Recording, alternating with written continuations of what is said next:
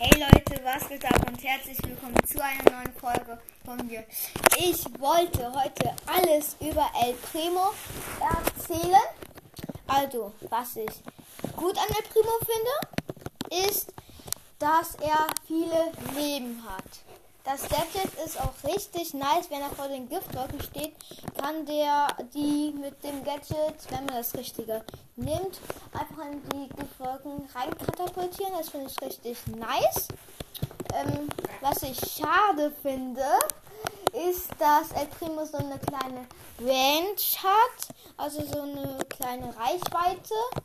Ähm, und gegen Edgar kann er halt eben nicht gewinnen, weil Edgar sich um 25% hochheilt. Ähm, und gegen Weitkämpfer, zum Beispiel Colt, Amber oder so, ähm, oder Crow, kann halt eben nichts machen oder Byron. Ähm, das finde ich richtig blöd.